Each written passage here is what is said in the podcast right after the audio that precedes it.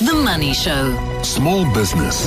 Pavlo Phitidis. Pavlo is the chief cook and bottle washer at Aurik Business Accelerator. I do love this idea that you want to talk about this evening in terms of brand. What is a brand? What builds a company brand? We hear so much nonsense spouted by people saying, "Ooh, I'm a brand," or "I'm going to create a brand."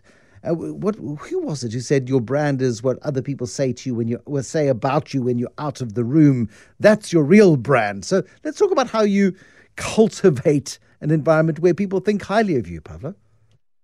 Well, look, the first part to starting a brand, Bruce, is you need to get a logo and you need to get some pretty pictures and a corporate identity. Now you've got a name and you've got a pretty picture. Right, that's not a brand. That's a name and a picture. And you have a brand. and that's where it begins and ends for most people. And really, if you, and I'm sorry, Bruce, but I have to say this. If you listen to that first podcast, the first Genius podcast, your interview with Robbie Brozin was profound. And it was so beautifully done insofar as Robbie didn't speak about all the polite things around what went right and how Nando's as a brand has emerged, how it built, how it became what it is today. And he spoke about this idea of having a real purpose behind why you do what you do. And purpose is essential. It is the ingredient of a brand in many ways that you want to then inculcate through your company. So it was so well put, because it starts with you. It starts with your first engagements in the market, whether it be through a product or the customers you work with. And it's only when you first engage do you start to learn truly about yourself as the leader in your own business in relation to what you're doing and who you're serving.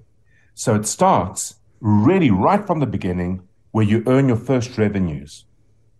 And I'm thank you for listening, by the way, and it only dropped today, and I'm delighted that you have. Not only does Robbie talk a lot about purpose, but Fernanda talks about purpose, and he talks about shared values.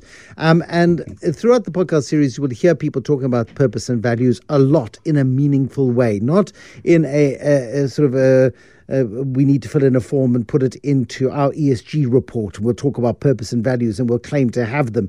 The very few companies last very long, as you keep telling us, and the ones that do succeed have really dug very, very deep to understand who it is they are, what they do, why they do what they do, what the purpose of their existence is, and then are relentless in their pursuit of ensuring they never betray that view of them. And that's how you get a brand. Otherwise, you've just got a name with a pretty picture and a logo. It's, you know, you don't have a brand. You've got a corporate identity. Well, very much so. And in fact, you know, if you listen to the conversations, both with Robbie and with Fernanda, they are the same people today that they were when they started that company initially. Yeah. And that's why I think the next thing you have to do is, once you've started to get some revenues going through your business, Bruce, double down on the customers who come back for more and who you enjoy serving. Because if you don't create an affinity, either through the product that you are selling or trading or building commerce around, but most importantly, the customers you want to serve, it's impossible to create something that's authentic, that's real, and that is relatable to you. Because in the very early stages, you are the brand of your business. The way you go about doing things, the way you engage with the market, the absolute pleasure that you receive when you serve, for example, meal number 100 across the counter, and somebody smells the flavor of the food, sits down, eats the food, and they're delighted by that experience. If that doesn't turn you on, then you need to find immediately a different customer or a different product or a different business. Because if that doesn't turn you on, the seed of what the brand is in the future is dead before it even emerges. Now, that thing of identifying your customer and being very happy with your customer, you've always told us don't spread your net too wide. Identify a customer, target that customer and like-minded customers, and you will have yourself a good business if you get enough of those people coming in and buying from you, whether it be your product or your service. When Nando's went into Washington, D.C., it was during the Trump era. And Trump was massively divisive, of course. He was incredibly and brutally dismissive of anybody who didn't represent his ideal of what an American should be. And so Nando's ran a campaign along the lines of, we're a gay, loving, Jew hiring, Muslim adopting, all sorts of terms of the most glorious wording and phrase to say, we are fully inclusive. If you buy into our values that we're putting there, please come inside. And if you can't deal with who we are, then please go somewhere else, and that's okay. We don't mind that you don't come in. In fact, we'd prefer it if you didn't, because you're not going to be happy here, and you're just going to ruin our cool atmosphere. So rather, go somewhere else. Well, what's especially smart around that from a branding point of view is a brand is defined very often by who you say no to in relation to who you serve. Because going back to what you said, Bruce, if you try and be everything to everyone, it means that you're going to develop a schizophrenia around your brand, your personality of the business, yourself. It creates confusion right across the board. And when you try and be everything to everyone, you'll end up being nothing to anyone. The next thing that I really like about that example, because that's a great example, is when you have built a brand and you're confident and clear on your brand, then be bold about it. And the reason you have to be bold is because it might be incorrect to stand up and almost throw mud in the face of the President of the United States with his enormous audience and massive influence. But in doing so, you shout out from the noise, you stand out from the crowd. And it is a very, very canny way to communicate what your values are, to communicate what you stand for, and to get media attention around it, which is the attention economy is where everything begins and ends, isn't it? Yeah, absolutely. The thing is, they weren't being disparaging towards Trump. They were capitalizing on a movement and a mood and an attitude that was pervasive in Washington politics at the time. And they said, we're different to what that thing is. We're not criticizing. We are criticizing it. We are saying it's terrible because of what we are doing, but we're not vocalizing that. We are living a different We're crafting a different experience, and I think that is the thing that you do for your customer and for your customer base. When you craft for them an experience that they want and they relate to, and you feel comfortable, dealing with those people, because in as much as you want them to be happy to deal with you, you need to want to be able to deal with them too. Well, here's the reality: if you don't create an affinity with them, if you don't create and communicate a set of values or a personality that they themselves can identify with, that is the purest definition of the initial trust needed for the first transaction in any business.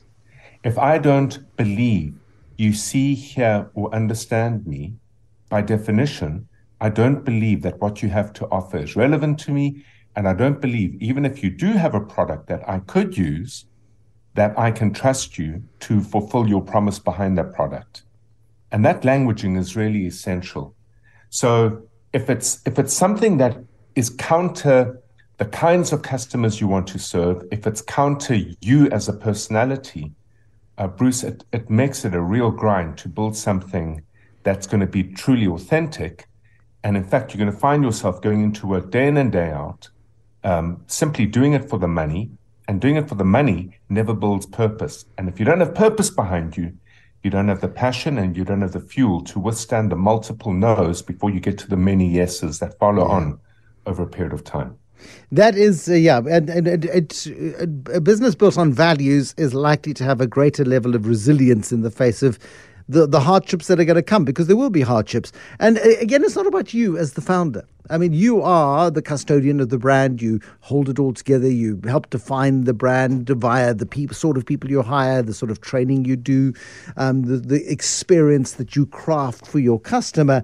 All of that becomes the brand experience. And it's about ensuring that you've got the right people to deliver on that brand experience. Otherwise, again, you get trashed.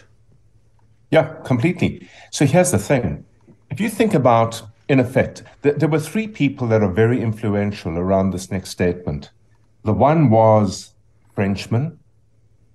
The second was a Swiss physicist. And the third was an Englishman. And the three of them, at different points in time, Descartes, Newton, and Bernoulli, came up with the formula of momentum. And they said momentum equals mass times velocity. And when you're building a brand, and when you're building a company, you want to be pointing the personality of the company, the values of the company, the look and feel, the way you want people to experience that company in one direction only, because the many, many, many engagements that take place, whether it be with how you advertise your business, but most importantly, how you fulfill and deliver that service, you can curate and craft those experiences, Bruce, to be absolutely consistent and reliable and dependable so that they happen in lockstep, one after the next, after the next, after the next. And if you think about the hardest part of getting that right, it's about understanding the personality, the brand, the ethos, the essence of how you want people to experience your business and how you believe that experience will best reflect their values and their ability to have faith and confidence in you. It is that essence that if you capture it, you must articulate it into the underlying business systems. And the reason I say that is because if the systems deliver it, it means immediately you can start to employ people with very similar values. And you can employ them because if you know that you have these systems that those individuals would be responsible for managing, leading, running, delivering the brand experience, when you meet and recruit people, you can put 85% of your time in understanding their values rather than 85% of the time trying to understand whether they can functionally perform the job that you're looking to have hiring for. Pavlo Phitidis, as always, thank you very, very much indeed. Pavlo Phitidis at Aurik Business Accelerator.